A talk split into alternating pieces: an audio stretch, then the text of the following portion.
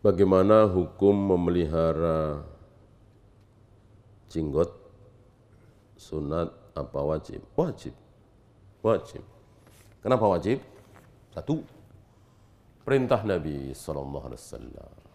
Jazzus syawari, uh, waqful liha, qaliful yajuz, qalifun nasara. Rapikan kumis kalian, jangan dikerok habis. Bid'ah.